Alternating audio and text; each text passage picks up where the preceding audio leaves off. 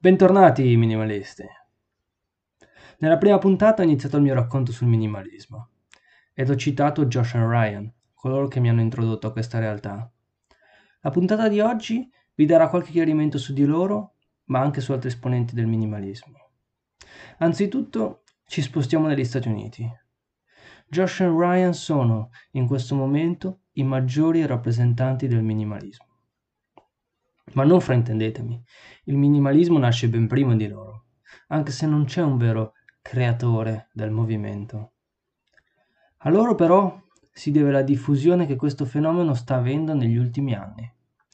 Il loro primo libro, Minimalism, è stato caratterizzato da un tour on the road per le strade degli Stati Uniti, che la genialità di Matt Davella ha trasformato in un film, che Netflix decise di proporre.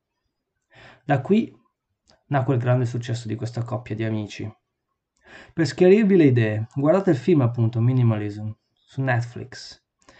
È disponibile solamente in lingua originale, ma se faticate con l'inglese i sottotitoli sono disponibili in italiano. Così non avete scuse. Vi propongo di approcciarvi a questo documentario, ma non guardate il secondo che hanno pubblicato quest'anno. Il meno è ora. A quello ci arriveremo con calma più avanti. Ma torniamo al loro primo libro e al film. Il loro tour in America è fantastico, ma non voglio spoilerarvi nulla, per cui vi rimando alla visione del film, che è sostanzialmente un racconto riassunto dei contenuti del libro. Tuttavia, nel film appaiono molti personaggi che hanno ispirato Josh e Ryan nel loro percorso. Ora vi do un consiglio, perché è quello che ho fatto io. Date un'occhiata al film e segnatevi i nomi delle varie persone che vengono intervistate. Molti di loro sono degli scrittori che hanno scritto del minimalismo ben prima di Josh Ryan e li hanno ispirati in questo cambiamento. Ordinate alcuni dei libri di questi autori, perché ne ho letti alcuni e vi assicuro che sono molto interessanti. Uno degli esponenti più importanti del pare-minimalismo attualmente è sicuramente Leo Bautista, che ha scritto un fantastico libro sulle abitudini, Habit. È come cambiare ed abbracciare nuovi habits e avere la forza di cancellare i bad habits dalla nostra vita. Ma di lui parleremo più avanti, quando toccherò l'argomento delle abitudini. Torniamo indietro, torniamo al minimalismo, al documentario, al libro. Ecco, quello che vi lascio oggi è questo. Dategli un'occhiata. Una prima infarinata dell'argomento, un primo approccio. Ma voglio ricordarvi che il principio di ogni cambiamento parte da voi. Se state ascoltando questo podcast è perché sentite che qualcosa dentro di voi o nelle vostre vite non funziona. Così come non funzionava sia per Joshua che per Ryan. Erano entrambi il prodigo esempio del sogno americano.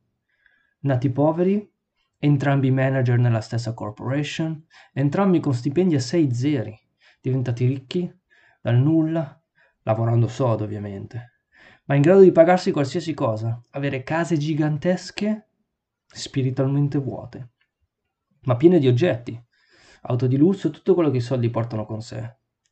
Ma si sono accorti della vuotezza di una vita basata solo sui soldi e sul consumismo, sui debiti, dove i valori e gli affetti venivano sacrificati in nome del dollaro.